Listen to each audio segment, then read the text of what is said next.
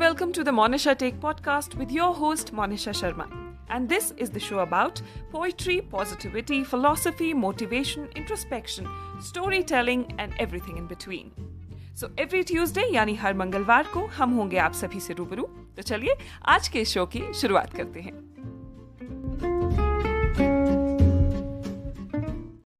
नमस्कार राजा घेपन से जुड़ी कहानी के लारा बंक के पहले भाग में आप सभी का स्वागत है तो चलिए, शुरुआत करते हैं लारब की।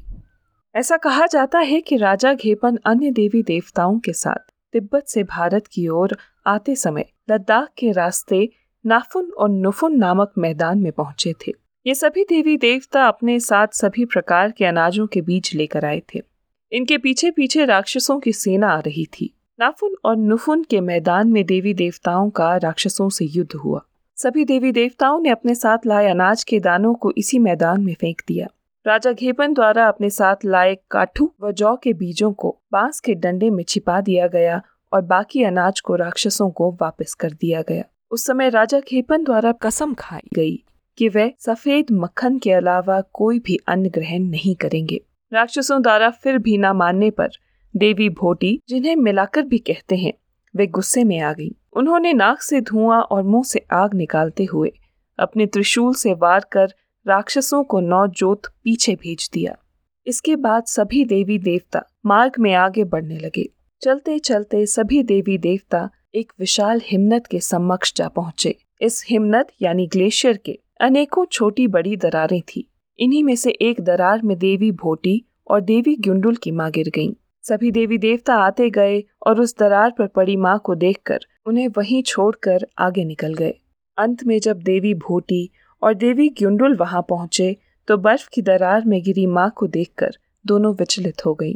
दोनों ने मिलकर अपनी माँ को बाहर निकाला और साफ़ किया। अब चूँकि माँ चलने योग्य नहीं थी, इसलिए दोनों ने तय किया कि अब वो माँ को उठा कर ले जाएँगी। परंतु समस्या यहाँ ये थी कि यदि पीठ में उठाएँगे तो माँ को पीठ दिखानी पड़ेगी, जो कि ठीक नहीं रहेगा। ऐसा सोचकर दोनों ने मिलकर सामने से माँ को उठाया और चलने लगे।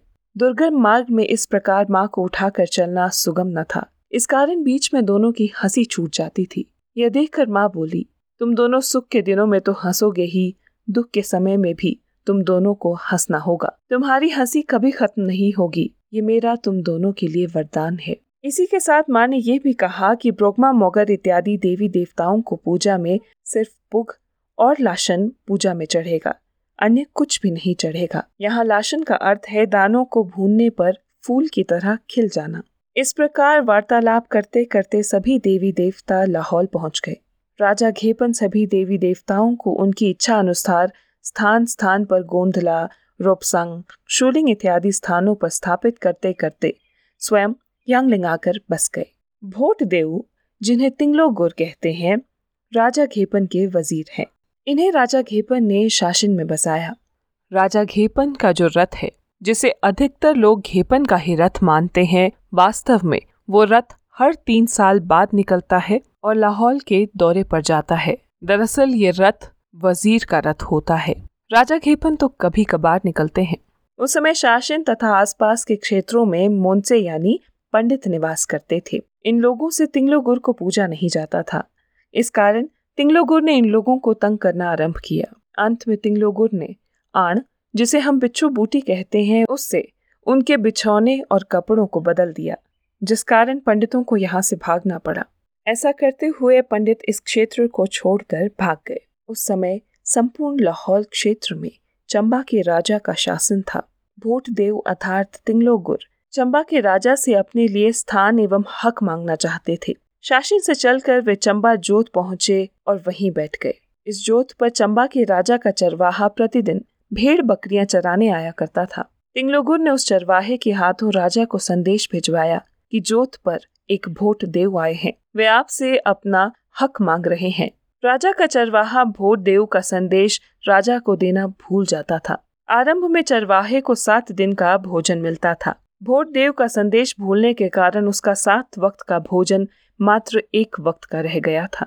अंत में चरवाहे ने याद रखने के लिए एक दिन फैसला किया कि वह एक बकरी की सींग पर पत्थर बाँध कर ले जाएगा। लेकिन गाँव पहुँचने पर चरवाहा फिर भूल गया। शाम को रानी ने जब बकरी को दूहना शुरू किया तो बकरी के सींग में बंधे पत्थर से रानी का सोने का छपकन टूट गया। रानी ने फ़ौरन राजा से शिकायत की। चरवाहे को राजा के सामने हाजिर किया गया और पूछने पर चरवाहा हाथ जोड़कर बोला महाराज, आपके द्वारा मुझे दिए जाने वाला सात वक्त का भोजन केवल एक मात्र का ही रह गया है। जोधपुर स्थित जंगल में एक भोट देव आए हैं। मैं रोज आपके लिए उनका भेजा संदेश भूल जाता था। वे आपसे हक मांग रहे हैं। इसी बात को याद रखने के लिए मैंने बकरी की सींग पर पत्थर बांधा था। राजा ने जब ये सुना तो वह चरवाहे से बोले कि भोट देव को यहाँ आने के लिए कह दीजिए। चरवाहे ने जंगल जाकर भोट देव को राजा का संदेश दिया। भोट देव आए और महल के ऊपर स्थित पिनाड़ा अर्थात जल स्रोत के पास बैठ गए। राजा ने उनकी ओर कोई ध्यान नहीं दिया। प्रातः स्थानीय औरतें जल स्रोत पर पूजा अर्चना करने आती।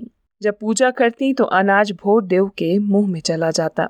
पूजा में वो जितना भी अनाज चढ़ाती, वो अपने आप भोट देव के मुँह में चला जाता। देवते के लिए है कहकर ये अनाज भोट देव के मुँह से निकाल लेती थी। एक दिन भोट देव ने राजा को संदेश भेजा, राजन, क्या मैं हंस लूँ? राजा का जवाब आया हंसिए, मुँह फटने तक हंसिए, मुझे कोई परवाह नहीं है। भोट देव ने राजा को सुना तो बोला, मुँह फटने तक तो नहीं, पर थोड़ा सा तो हंस लेता हूँ। ये कहकर उन्होंने हंसना आरंभ ही किया था कि तभी दो दो सूर्य निकल आए। सारे जंगल, खेत इत्यादि जलने लगे। राजा का महल भी जलने ही वाला था कि राजा ने संदेश भेजकर उसे रोक दिया। राजा के रोकने के बाद स्थिति शांत हो गई। लेकिन कुछ समय बाद राजा अपना वादा भूल गया। उसे याद दिलाने के लिए भोर देव ने एक दिन फिर संदेश भेजा। राजन, क्या मैं थोड़ा सा रो लूँ? राजा ने जवाब भेजा, रोइए, आँखें फटने तक रोइए, हमें कोई फ़र्क नहीं पड़ता। यह सुनकर भोर देव ने रोना शुरू किया कि तभी तेज वर्षा से बाढ़ आ गई। राजा का महल भी बहने ही वाला था। तभी राजा ने संदेश भेजकर उसे शांत होने को कहा। काफ़ी समय बीत गया और राजा एक बार फिर अपना वादा भूल गया। अब भोट देव क्रोधित हो चुके थे। उन्होंने फैसला लिया कि वो अपनी शक्तियों से इस क्षेत्र का सर्वनाश कर देंगे। लेकिन ऐसा करने से पहले भोट देव ने एक बार फिर राजा को संदेश भिजवाया। और ये संदेश क्या था? ये हम जानेंगे अगले मंगलवार, यानी कि लारब के दूसरे और आखिरी अंक में। आज की ये कहानी आपको पसंद आई हो तो इसे शेयर करना मत भूलिएगा। इसी तरह की और कहानियों के लिए आप मेरे पॉडकास्ट द मोनिशा टेक को Facebook Instagram Spotify Apple podcast और गूगल पॉडकास्ट पर सब्सक्राइब और फॉलो कर सकते हैं। कहानी पसंद आई हो तो इसे शेयर करना मत भूलिएगा। धन्यवाद।